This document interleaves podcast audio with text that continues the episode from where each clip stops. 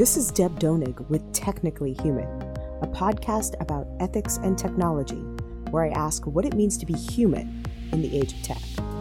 Each week, I interview industry leaders, thinkers, writers, and technologists, and I ask them about how they understand the relationship between humans and the technologies we create. We discuss how we can build a better vision for technology, one that represents the best of our human values.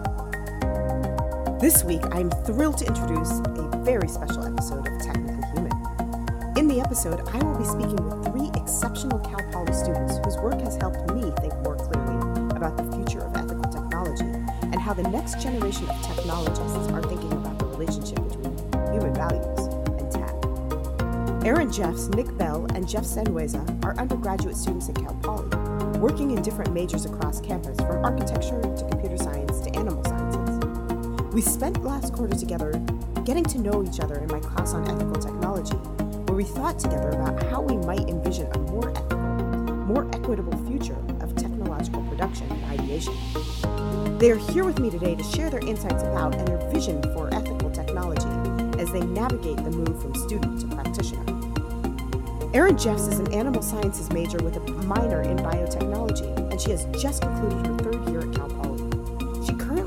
in research alongside a graduate student at the Cal Poly Regenerative Medicine program. Erin's research has led her to cultivate an interest in using biotechnology as a way to create new treatments for diseases. After finishing her undergraduate degree, Erin plans to attend graduate school in order to deepen her expertise in the field of biotech. Outside of academics, Erin enjoys rock climbing, playing basketball, and spending time with her family and friends. Nick Bell is a third year computer engineering major at Cal Poly, and he is the current president of the Computer Engineering Society on campus. His specific interests lie in cybersecurity, and he hopes to pursue a career as a white hat hacker, or, in other words, a penetration tester, to help make people and businesses more secure online. Outside of school, he enjoys spending time with friends, playing video games, and playing guitar. Last summer, he worked as an IT intern at the application security team at Chevron, and this week, he's just started a new job at Intuit, working on their internal penetration testing team. Jeffrey Senweza is a recent college graduate from Cal Poly with a bachelor's degree in architecture. He spends his days reading science fiction, watching new movies, applying to jobs, and 3D modeling furniture, buildings, and worlds for fun. His design experience includes structural research with an architectural engineering professor at Cal Poly and professional work with an architecture and engineering firm in Pasadena, California. His interests lie in the connection between how we view our reality and the myths and fictions we tell ourselves. He intends on continuing his design studies with this interest. Hi, Erin. Hi, Nick. Hi, Jeff. Hey, what's up? Hi. Hello, hello.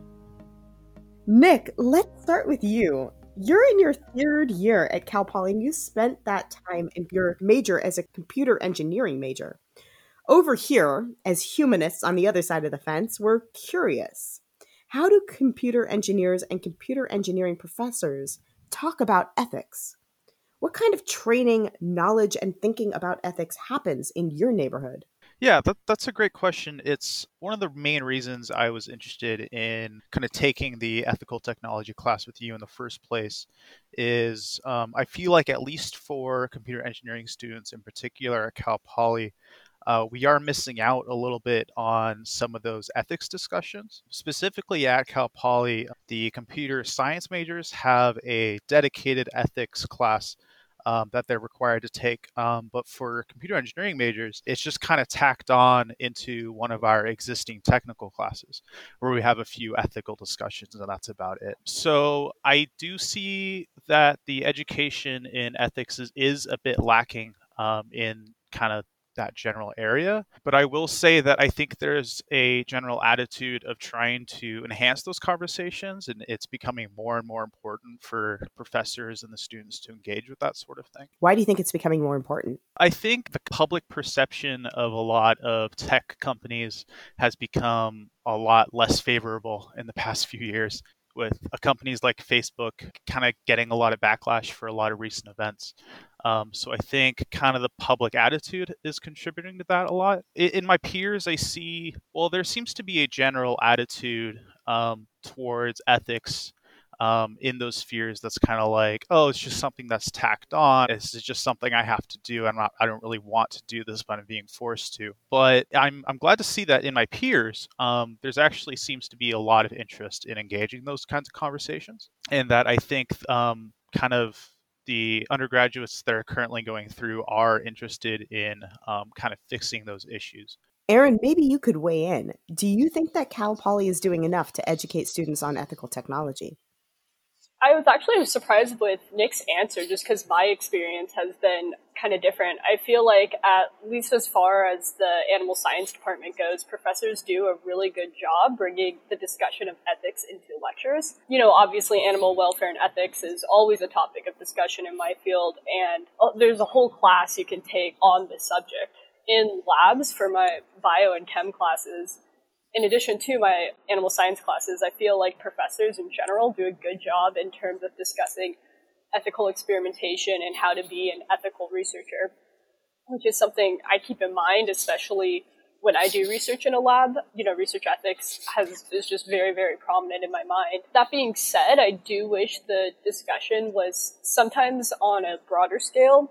For instance, we only talk about ethics in terms of how we're directly applying it right now, which I'm not saying it's a bad thing. It's more that I just don't feel like um, that more humanist approach to discussing ethical technology is, is really there. I do agree with what Nick said that I feel like my peers are really ready to engage in tougher conversations and really willing to talk about ethics. And I, I would say, at least with my peers in the more bio side of things, it's, it's something that is brought up a decent amount. You know, I think that many people instinctively assume that a course on ethical technology is there for students in the sciences or the technical fields. But my hunch is that what we think of as technology is so much wider than that, and that a humanist approach to technology extends far beyond the tech industry. Jeff, I know that this is something you've thought quite a bit about. And I wonder whether you could pick up on this from the perspective of someone who's trained in architectural design and interested in world building broadly. Do you view architecture differently now that you've taken this course? How do you translate an inquiry into ethics and tech into the methods and objects of study in your major? Throughout this course, it's kind of reinvigorated the importance of human values and architecture for myself. I believe there is a, a unique connection between architecture and technology because um, in the design profession, we don't just enjoy using kind of traditional techniques of like construction, but we're also encouraged to use things like coding in developing facade systems, um, virtual reality and augmented reality to kind of graphically represent projects to clients and communicate with uh, contractors and construction management. And even in how we build uh, some of our products, we use kind of new like 3D printing, additive, and subtractive manufacturings. And like we're kind of constantly negotiating what's happening with technology into our construction and how we kind of communicate our projects to people. But deep down, ultimately, there is this sense of a responsibility to human safety. Um, as like um, architect in training, I am working towards my professional licensure, and with professional licensure comes like experience and examinations that test whether or not I can uphold these standards of human safety. Like whenever we build actual architecture projects, we have to make sure that certain things won't catch on fire, that spaces are wide enough for people maybe with disabilities to move through. And even though we're kind of negotiating technology that like that, we still have this fundamental responsibility to like human space and human values in these things. And this class kind of like brought that back up, but also in an interesting way, how like usually when we design spaces, we use this exercise called the precedent study, where we look at old buildings and analyze their successes and their failures, but also like reading 1984 and Brave New World, we're able to look at like the central London hatchery, which are kind of like the opposite ends, like how badly can this go in our society? And it's just kind of interesting see how those projects are really well thought out and how they connect to their world but they're also a very scary and dystopic world.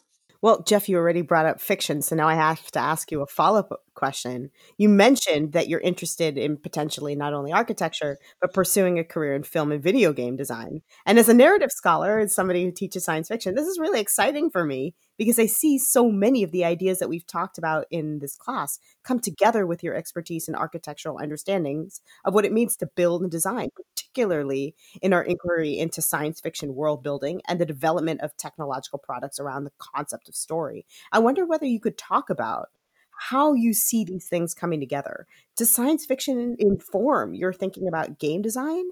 or architecture. How does your training as an architect merge with an inquiry into science fiction to influence how you approach these kinds of virtual worlds? When I read science fiction, it's always really amazing to me how interconnected and how well thought out the world is, whether it's kind of dystopia or utopia or kind of focused around one kind of piece of technology. The world built out around it is all very uh, cohesive in a way. And that kind of informs my design into thinking more about how my architecture participates in a larger world than only its kind of immediate context. And I think now more than ever, we're kind of more focused on how there can be a certain universality in design and also very kind of custom made tailored to the individual design. One kind of example that I wanted to share with you a recent architecture Pritzker Prize winner uh, is a Chilean designer Alejandro Aravena is very innovative in how he dealt with housing. He, as an architect, was given a limited budget by the government to build low income housing for a certain population. And as an architect, he decided to use that money to give everyone very fundamental architectural elements. Like he gave them foundation, he gave them fire protection, he gave them a roof, and he gave them plumbing. And then he kind of let the people who lived inside these houses add on to that building. And over time, they could build things that they personally wanted, allowing that kind of participation with like real people, the people who are actually living there, and also you as a designer who may look at things from a top down perspective.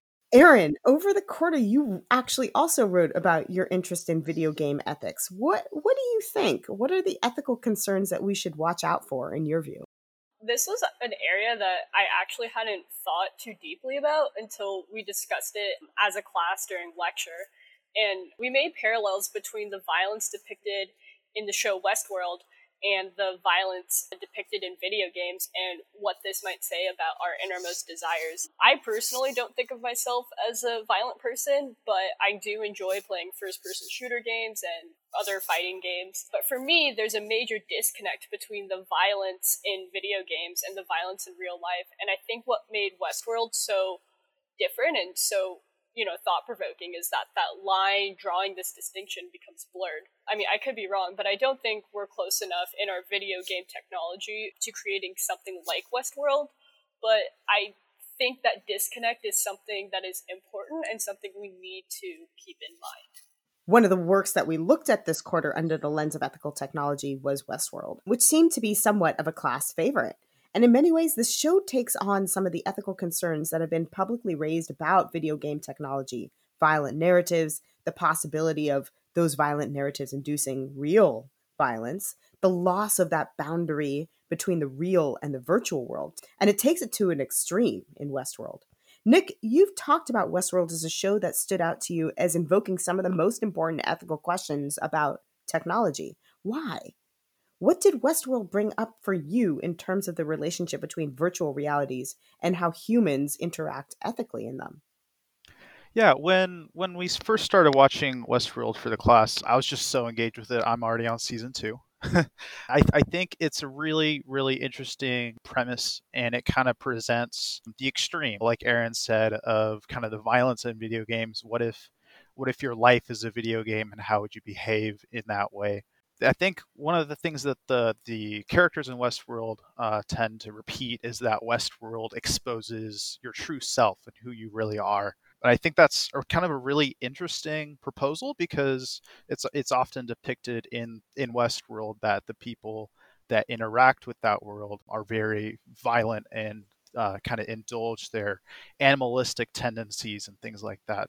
But I did see, like Erin said, I think there's a huge disconnect between those two things. I think when we talked about Westworld as a class, um, something something that I thought was very interesting was how we all seem to empathize more with the hosts of that world rather than the people the actual people interacting with those worlds and i feel like universally as a viewer you tend you tend to kind of look at those actions and those violent tendencies and kind of shy away from them. Just to clarify, hosts are the human invented AI robots, guests are the humans. And we, I think, as a class, kind of consented to the idea that, in our view, as humans, we sympathized more with the AI than the very violent humans who seem to be exploiting them.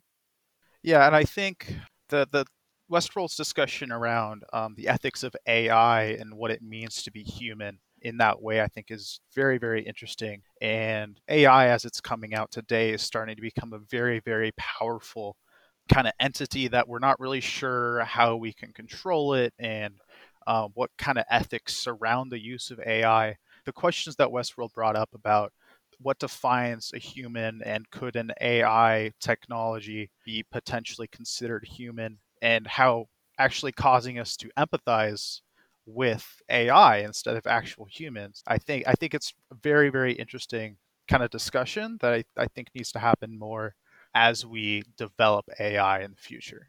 Jeff, what do you think? How would you approach this question from the perspective of world building ethics? Yeah, so this was a very interesting question for me because like when we go through these processes to like kind of build like 3D models of worlds, we have all these different aids like complex uh, physics simulations to kind of replicate our real world in the virtual world. But there's also different choices like you could you could choose not to put certain things in these virtual worlds and I think that's where kind of like the disconnect between physical space and virtual space they, they kind of that's where it lives because in virtual space to a certain extent there are no consequences. Like we not be bound by gravity or physical like mass and light. We can choose like stylistically to represent this differently and like kind of what uh, erin was saying the violence in video games can some sometimes be uh, drastically dramatized from what what happens in real life. And this is also not only happens in that but also in film I was recently watching a YouTube video on like Quentin Tarantino and his films, how he kind of exaggerates when someone gets shot, like blood kind of splats everywhere. In real life, that wouldn't actually happen. And the the ethical question when these like when we start merging our physical world into the virtual space, I don't know how we as humans will negotiate this kind of like hopping back and forth. I know right now we use like VR in architecture, it's very limited. Like we can't physically move through the space. We can see it from one point of view, which limits our movement through it. I mean, once that technology gets there where we can totally live in it, I don't know.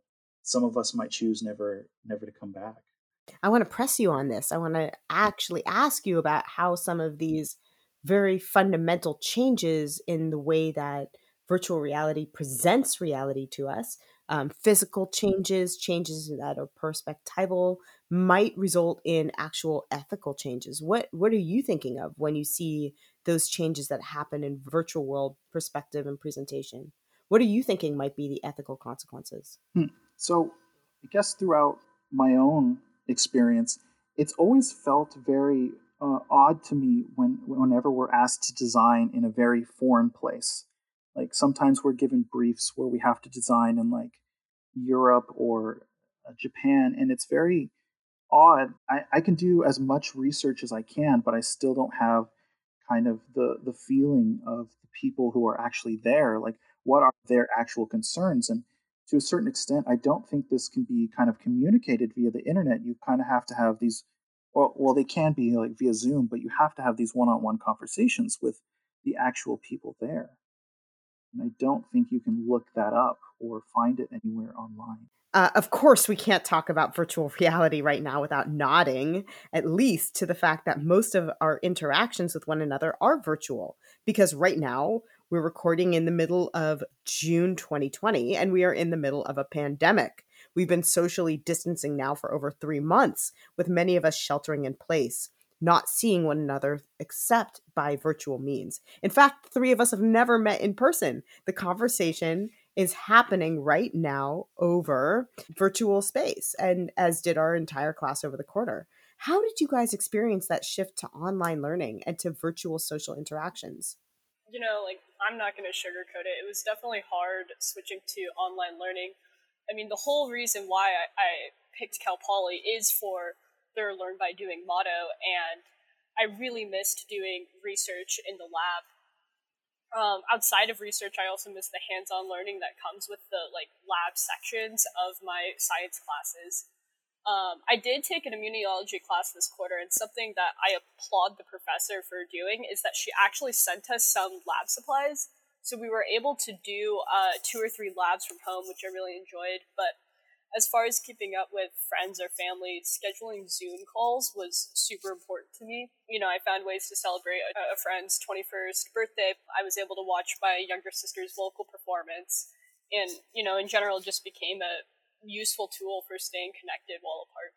I think Erin really hit the nail on the head with the difficulties around virtual instruction versus in person. One of the main kind of grievances that I've heard that I, I agree with is uh, when you're at home, just sitting in front of your computer all day, taking classes, it all kind of blends together into this one giant, insurmountable mountain of classwork and lectures and stress. And I, I, definitely felt a little bit of that as well. But I, I will say, I, I think the use of Zoom and all sorts of other um, video conferencing things have made this experience not quite as bad as I would have thought um, initially. I think the ability to connect with each other in virtual spaces has been essential.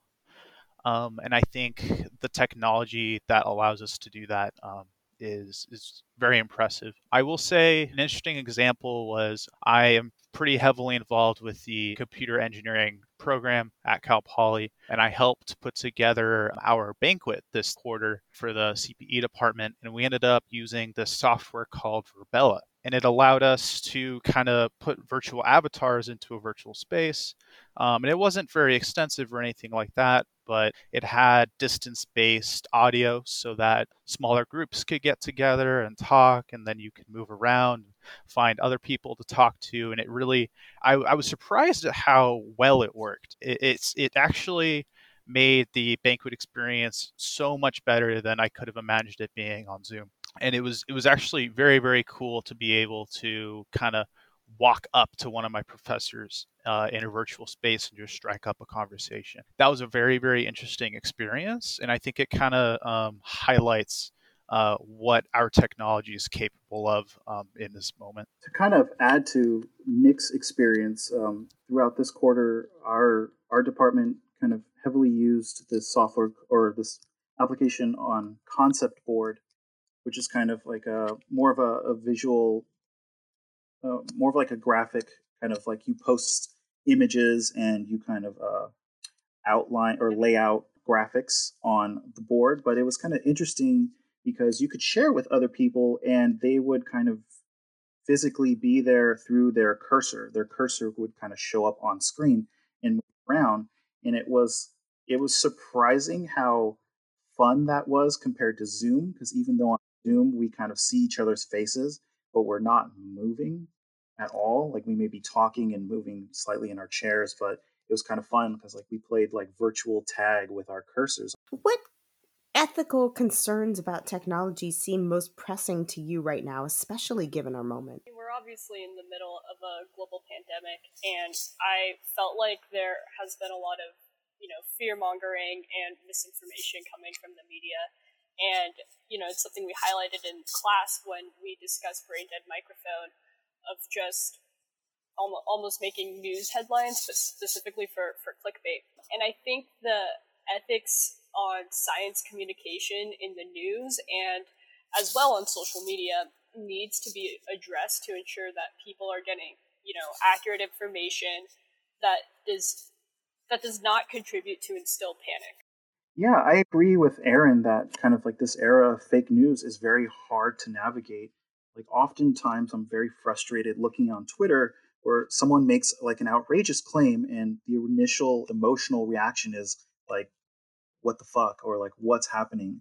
But then like upon closer investigation you try and look for their sources. You try and like dive deeper into what they're claiming and you can't find anything. And it's like is this even real i mean i've i mean i've kind of been going through like looking on how to identify this better when you see these kind of outrageous claims made online and i don't know like i've just read some interesting articles that when things are posted up on the internet, it kind of becomes a game of telephone where every time someone reposts something, a little bit of that information is lost. And to really kind of critically dive into these these claims or like these, this information, you got to look for reliable sources, which is kind of hard to find in this era where so many so much content is made for like Erin said, like clickbait for views for monetary like value.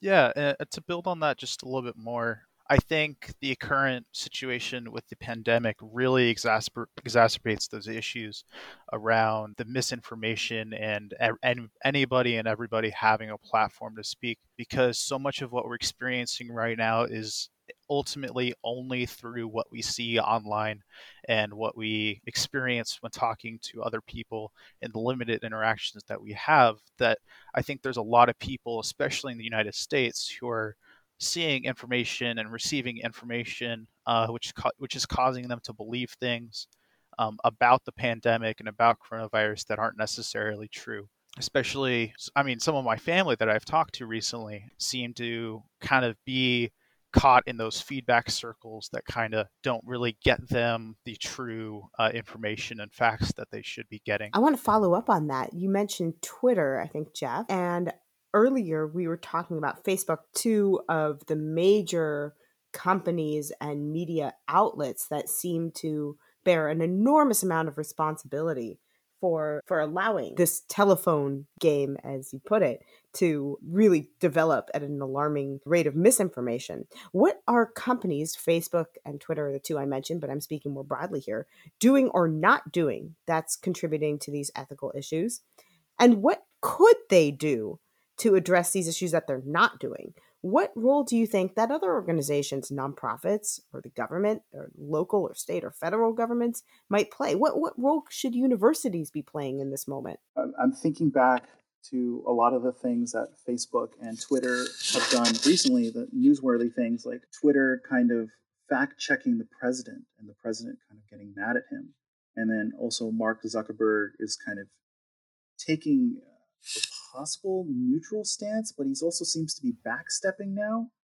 It's very interesting that he's kind of when I think about spaces like Twitter and Facebook, they seem referencing back to kind of like what we were talking about on Facebook article earlier this quarter, they are spaces, even though they might not be physical. But these spaces come with their own rule set. And Twitter and Facebook are the entities that kind of own all the interaction or govern all the interaction on these physical sites. So it seems seems like they should take that responsibility to kind of govern those actions, not only with misinformation but other kind of criminal activity. And it, it just seems weird that there have been claims that President Trump has consistently violated these general terms of of, of agreement on Facebook, but he's still allowed to post and have his profile on there. But kind of Twitter seems to be striking back now. And I think people are noticing and enjoying that because I, I recently read that Mark Zuckerberg is starting to starting to do, take steps to censor the president. I'm not quite sure. I haven't like into this. I just read a headline, but it, it seems like he's following suit with what Twitter's doing. To build on that, I, I think there is a, a huge responsibility that's been placed on these social media companies to limit the spread of misinformation and re- regulate uh, the thoughts and feelings that are being expressed on their platforms. But it, it's it's such a huge position of power uh, to control our our conversation, and it's it's very interesting to see where they might draw the line. I know um, Mark Zuckerberg and Facebook in particular have been almost infamous for um, not regulating anything that goes on in their site for the most part, and that's purely out of fear that they don't want to push their own political agendas. I think which I think is a huge, it's very interesting challenge for those companies to, to take on because they have the ability to near almost limit our free speech on their platforms, and they they are going to have to be careful to not infringe on some of the basic rights that uh, we're supposed to have as humans. Yeah, I just kind of wanted to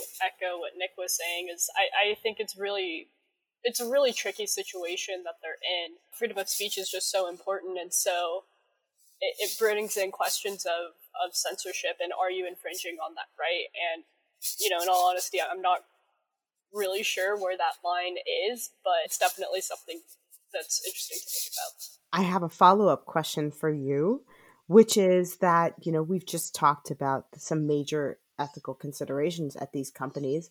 And I'm sure that you might also have come to mind similar ethical considerations and concerns at places that you know offer a lot of opportunities particularly for young new graduates hoping to make a name in tech and some money in tech at places like Amazon or Google or Facebook or Twitter or Yelp some of these huge giants that can pay pretty well and offer a lot of prestige. With some of the ethical concerns that you have, would you take that job if it were offered to you?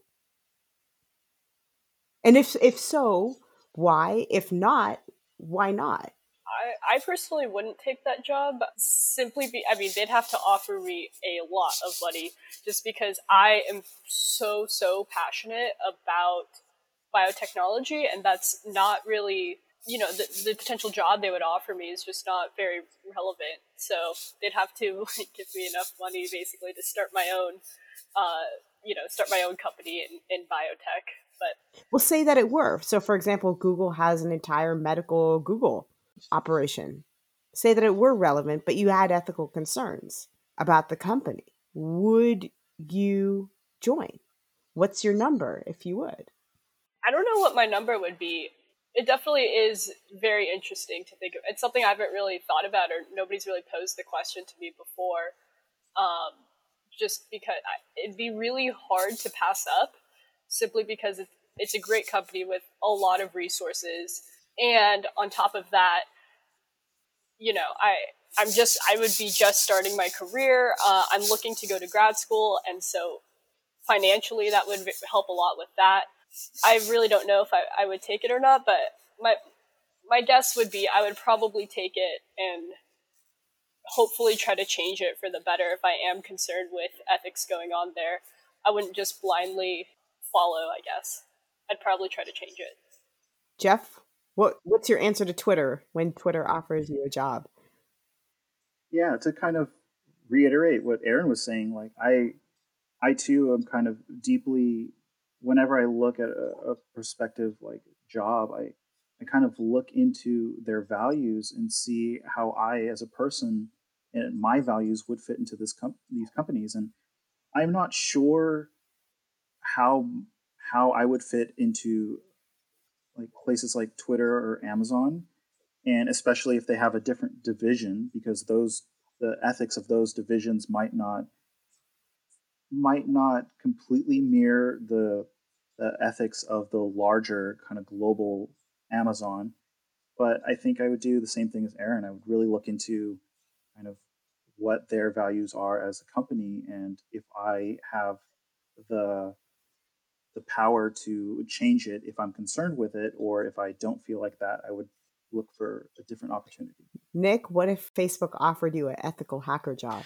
Yeah, that's that's a really interesting question for me because I actually last summer took an internship with Chevron, which is seen by a lot of people as uh, an objectively questionable company just because um, they're kind of an oil company, and uh, I obviously took the internship. Um, and even though my role was on their application security team and I wasn't like actually digging oil out of the ground or anything. It is something I thought a lot about. And since I was only there for three months, I didn't really think too much about kind of the ethical implications of the work that I might be doing. But it, it's it really got me thinking about how much I value um, kind of the implications of the work I'm doing. I do think in Chevron's case, there was definitely a little bit of brainwashing going on. Um, but I think one of their interesting arguments is that right now oil is a necessary evil, and that if oil companies stop doing what they're doing, um, then the whole economy would shut down. Um, and I, I went, oh, that's interesting. Uh, I don't feel so bad anymore, which I, looking back on it, is a really interesting perspective because it shows me a little bit about how um, in more more ethically questionable scenarios, how easily you might be convinced um, to kind of take that position and do do a job that you might normally object to. I think moving forward, I'm definitely going to think about those things more, and I definitely am not interested in pursuing a full time position at Chevron when I graduate, partially because of those reasons. Um, so I, I think for me, I definitely need to make sure that what I'm doing is ethically sound. Uh, but I will say that my personal career development in some cases may supersede that obligation simply in the interest of maybe staying there for a couple years and using it as a launching pad for something else. And it, I something that I've heard repeated recently I'm not sure why, is the idea of, well, if I don't do it, somebody else will. Somebody else will take that position and do it, even if I refuse to. Uh, which I think is a really interesting kind of point of view on that sort of thing. I'm not sure if I necessarily agree with it, and I think it's definitely the wrong attitude to have. But the fact that there's some truth to that really undermines um, anybody's will to kind of do the right thing in a lot of situations, I think. I want to switch gears here, pull you back from your future aspirations to your past. And now that the course is over, my grade rosters are in. We're in that nice, sweet spot where you can say whatever you want with the grading behind you and the summer in front of you, and no fear of any uh, foul play as a result of saying something that you might otherwise have reservations about were you to think that you might still get rate, graded.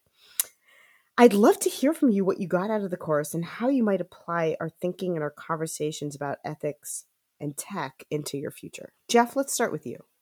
A lot of what I've got out of this course is kind of reframing my thinking towards human in, or a humanist perspective. I know science fiction kind of originally kind of captures my attention because it imagines these like fantastic worlds with these new technologies and every time like Samsung or Apple or something comes out with a new kind of wearable or phone technology it's like it interested very interesting and it engages me but I've started to kind of shift perspectives into kind of what's behind the motivations of these companies and these products and if they really embody kind of values not only just for me but also for for um, like other people like my family or my friends. But that kind of perspective shift has kind of been really fundamental to my thinking about how i how i carry myself through life. How about you nick? I know you're heading into cybersecurity specifically doing penetration testing for tech companies. What's your takeaway from the quarter? Yeah, my my experience in the class has definitely brought a lot of um, ethical questions and concerns to the forefront of my mind. I'll admit that kind of maybe before I took the class, uh, ethics, I may have harbored a little bit of the attitude um, that I expressed as an issue earlier uh, where ethics is just something that I have to do. It's an additional class that I have to take, and I never really care too much for it. Um, but but taking this class really highlighted how important those issues can be and how significant the role of technologists is in today's world, where the things that technologists create and develop have the potential to completely change the, our social landscape and maybe even uh, our perception of reality as it is.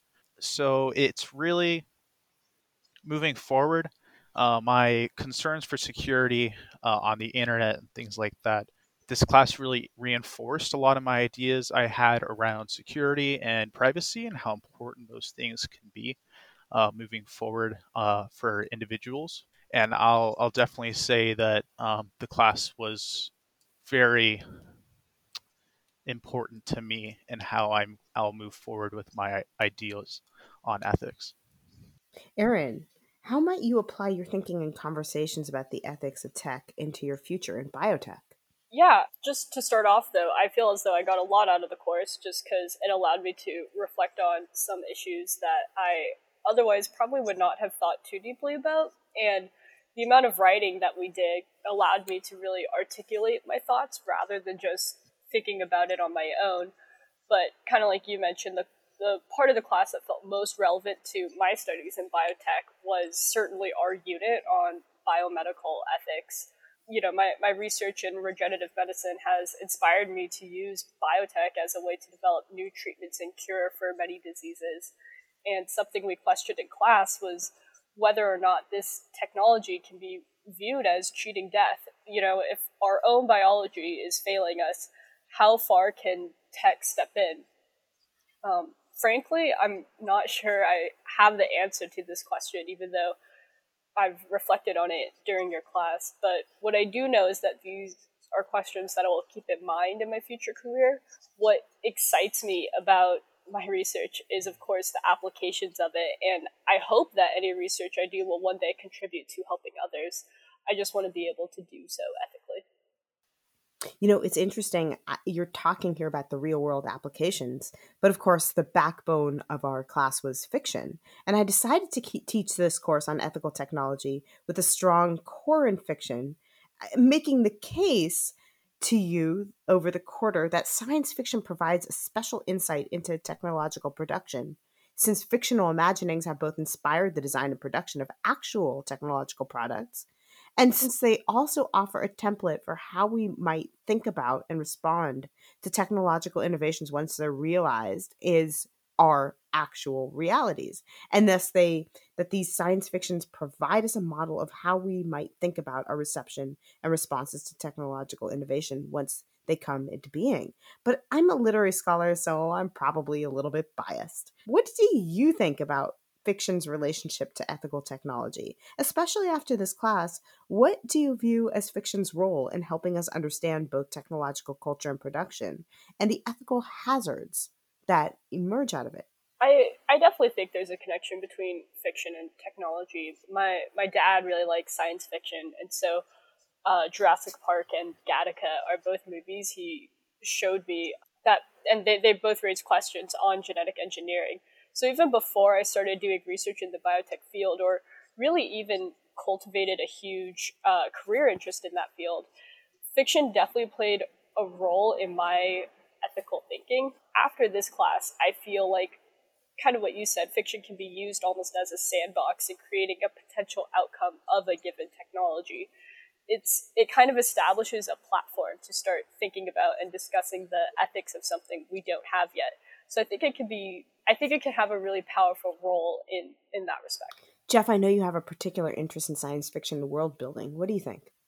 I have similar thoughts to Erin on this and how uh, particularly, I grew up watching those same movies like Jurassic Park, Back to the Future, Gattaca, and it's kind of interesting how reality kind of takes these uh, fictional imaginings from these stories of science fiction, and it's they try to make that a re- reality. We are kind of inspired by these myths that we tell ourselves, and we want to uh, make these into reality.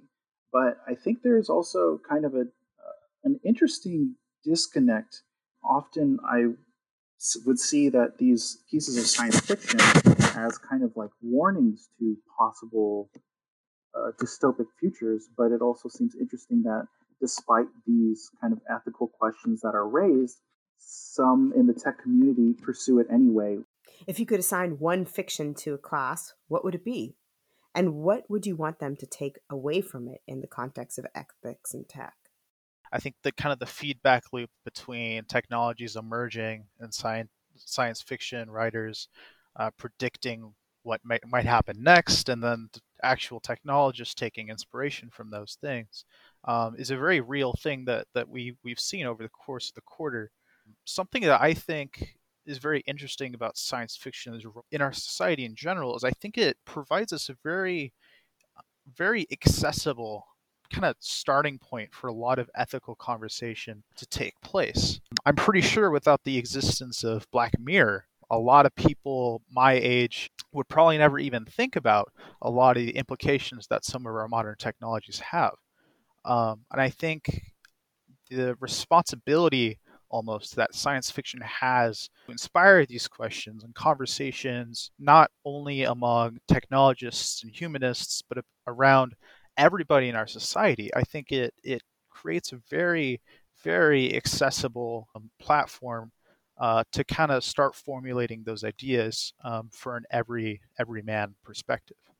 Like I mentioned before, I, I think you know Gattaca is a movie about genetic engineering technology. I would I would definitely assign my hope would be that others would reflect a little bit more on transhumanism, uh, which is the concept that the, that humanity can evolve beyond its current physical or mental limitations through the means of of science and technology. And it's something that we talked about in, in class as well. I would assign Jurassic Park as a really good topic on science fiction and ethical technology. I just think that really pertains to kind of like the feedback loop between fiction and technology. Just to quickly add on to what Jeff was saying is uh, what I really wanted to hi- what I want to kind of further highlight is in the book Jurassic Park, he really emphasizes kind of what the unintended consequences of genetic engineering technology can lead to. And it's hard it's harder to predict the outcome of it than we may perceive. And I, I also think that um, it'd be a really interesting discussion to talk about in class. I'm tempted to say WALL-E. I think WALL-E was is a very it speaks volumes about um, our current technological environment around cell phones and constant interaction with um, the internet and cell phones and things like that, um, and where these kinds of technologies might eventually lead, as well as bringing up those questions about uh, climate change and global warming and the ethical considerations that we have to deal with in this moment. I remember when I was writing a little bit about WALL-E in our journals, I didn't realize I looked it up that WALL-E was came out in 2008, which was right around the time that I think that the iPhone 4 came out, which I remember as being kind of the moment that self like smartphones kind of came to the forefront of our of our world. So I think I think WALL-E is very kind of prophetic in a way of telling us, um, warning us where these technologies might lead, and I think it's very pertinent to kind of the modern discussion around ethics and technology. You know, over the quarter, we talked a lot about the significance of building diversity and equity in tech.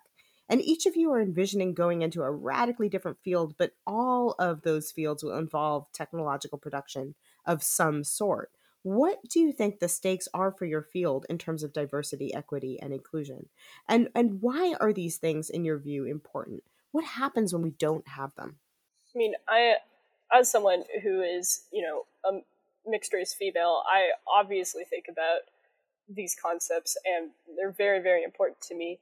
What I find very inspiring about my field of biotech is the fact that I can help develop something that will help others and make a difference. But for me, a major concern I have relates to the cost of a specific treatment or medication. For me, I want any sort of treatment or cure or vaccine that I develop to be able to reach and benefit as many people as possible, you know, whoever whoever needs it. So my concern lies in the fact that something I can develop may be distributed unequally you know, it could potentially be a very, very expensive form of treatment. You know, I want others to benefit from my work regardless of their socioeconomic status, race, gender, etc. you know, and then on top of that, a huge thing that I've learned from engaging in laboratory research is how important collaboration is. And science is something that builds on itself. And so I think the entire field benefits from having a diverse group of people that can give their insight onto a problem.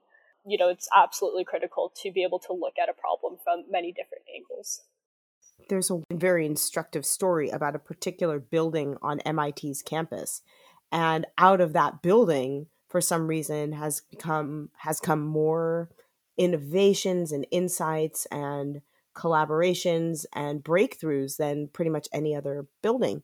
And there was a study as to why that building had become the locus for so much innovation. And it turned out that that one explanation, at least, points to the fact that that building was a kind of older building. It was kind of de- decrepit. And because it was so kind of decrepit, people were willing to and didn't think that much about knocking down walls and people were putting together all sorts of collaborations because it was kind of a mishmash of different departments that were put together in that environment that that building had a particular focus on diversity of thought and diversity of background and race and economic strata, status and out of that came some of the most important contributions um, that MIT developed. And I think it's really instructive in terms of you know what diversity of perspective and diversity of background uh, can can produce. That it is not just a moral good in and of itself, which of course it is, but it is also incredibly important to innovation. Yeah, I mean, I I don't find that to be surprising at all. Like I mentioned, I think diversity of thought is is huge. I, I really think that we learn so much from our differences and I, I think it's hard to progress if we don't learn and grow in that way. Yeah, when when I think about diversity in tech specifically, I always think more about kind of the point that you brought up at the, the very beginning of the quarter, uh, Professor Doenig, where it's the, the people that are designing and creating the technologies create them for themselves, right? And that the people creating the technologies aren't diverse and they don't represent the actual population, then those technologies will end up coming out to benefit the people that design them instead of everybody, and there's there's tons of examples of this happening in tech. Uh, facial recognition not working on individuals who aren't light skinned, and um, your example of the uh, the pilot's chair being built for a man instead of a woman. I think those are very powerful examples of why diversity is so essential in tech um, and in engineering spaces. And it, it really, I think, provides the perspective that a lot of people might be lacking to inform them on the importance of tech. I kind of find it interesting that you said that this is like kind of an old and decrepit building where kind of like we didn't have those kind of maybe overbearing rules and regulations like keep the walls clean or like to hold up and that kind of like was the starting point for this kind of ability to kind of cooperate and work and make like their space better. I think that's kind of like a, maybe use as like kind of a metaphor for how we're how, what's happening today. We kind of seem at such a low point in our our nation and globally too. Maybe this kind of we can bound together and kind of rebuild during this time. It kind of makes me optimistic in these kind of dark times. I want to broaden this question now to ask you again about your specific fields and the particular skills you think that workers need to do ethical work in them. What knowledge, skills, background, and understanding should an ethical tech worker in your field have? If you were hiring in that field, what would you look for in terms of training for somebody who's coming to work for you? Architecture is typically white male dominated. And if I were in the position of hiring someone, I would want them to have knowledge not just of what they design, but how that design not only affects the people inside them, but the people around them, and how that, how even though we're building a, essentially a container for someone to live, it's not uh, inside a vacuum. It participates in the environment, not only ecologically, but socially, culturally, from the smallest house on a neighborhood block to the largest office building with uh, millions of people inside. I would want them to have that kind of knowledge and that sincere thoughtfulness and care about the individual. On the more individual scale, I would want an individual to have what, in my experience, Cal Poly provides an, an education on ethical experimentation and how to conduct yourself ethically as a researcher. But on the broader level, I think it's important to think about the ethics and the application of the technology. I would want somebody to keep in mind and really truly think about both the intended and unintended consequences of this technology think about the ethical way to implement new advancements in technology. And then kind of going back to some of what I talked about before is like how thinking about how far technology can intervene with biology. I think thinking about this and, and really, really reflecting on this is something I would want uh, my fellow researchers to have done. For cybersecurity in in in particular, it's it's an interesting field because the interest in cybersecurity, you kind of need an interest in ethics and privacy in the first place in order to even consider going into that field. I think for aspiring cybersecurity professional, it's it's incredibly important for that understanding of the necessity of privacy and the necessity of diversity and technology and why those things are so important and why we need to work so hard to protect those things. I remember a few years ago, I was of the attitude that my data privacy didn't really matter, and that if, if Google wanted to track my location, then why why would I care? Uh, I don't have anything to hide. But as I became more interested in cybersecurity, I, I came to understand just how important that data can be and how, in the wrong hands, that kind of data can be used to essentially ruin my life. So I think it's incredibly important for uh, cybersecurity professionals to have that understanding and understand the importance of the work that they do and why it's important that those jobs are done right. One last question. I ask this to almost everyone I interview, and I'll be especially interested in your answers since you represent the next generation of workers, leaders, and thinkers. We read a lot in our current moment about this as a moment of dystopia. And we've actually read a lot about dystopias this quarter, especially dystopian futures that rise out of idealistic endeavors aimed toward utopias. When I planned this quarter, when I planned for us to read about dystopias, I was not expecting us to be living what could conceivably be described as a dystopia.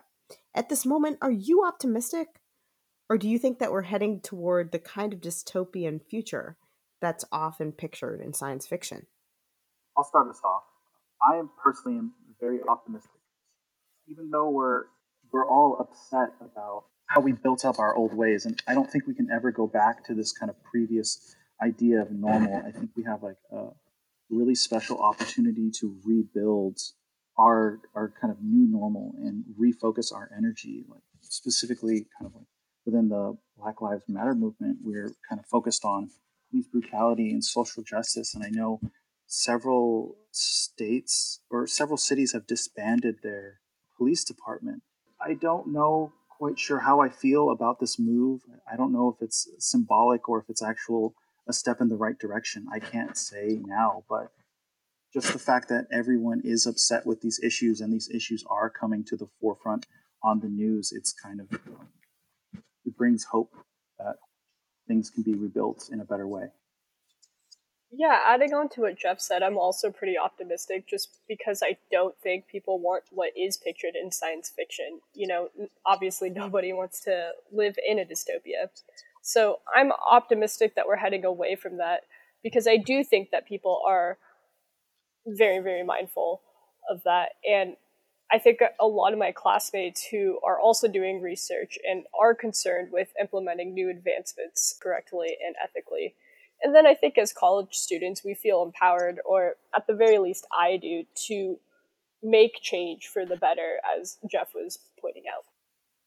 Yeah, like Jeff and Erin, I'm also very optimistic about kind of this the state of uh, ethics and technology and us heading towards a, not heading towards a dystopia. I, I, think my my main hope lies in the basic the human spirit in a way. I, I think we have a tendency to be decent towards one another and to be understanding and I think the nature of our nature to do good is stronger than our nature to, to do bad. And I, I think that's kind of what the overarching idea of why we I don't think we're headed towards a dystopia. I think in the stories that we've we've read in 1984 and Brave New World, also both very horrible dystopian societies, there are characters in those stories who don't fit with the dystopia and that they challenge the the norm and and what what seems to be presented to them.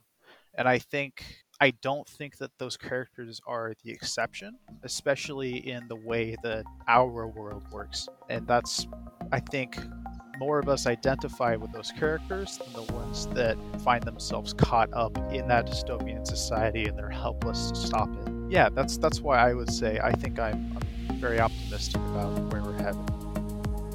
Thank you, Erin. Thank you, Jeff. Thank you, Nick.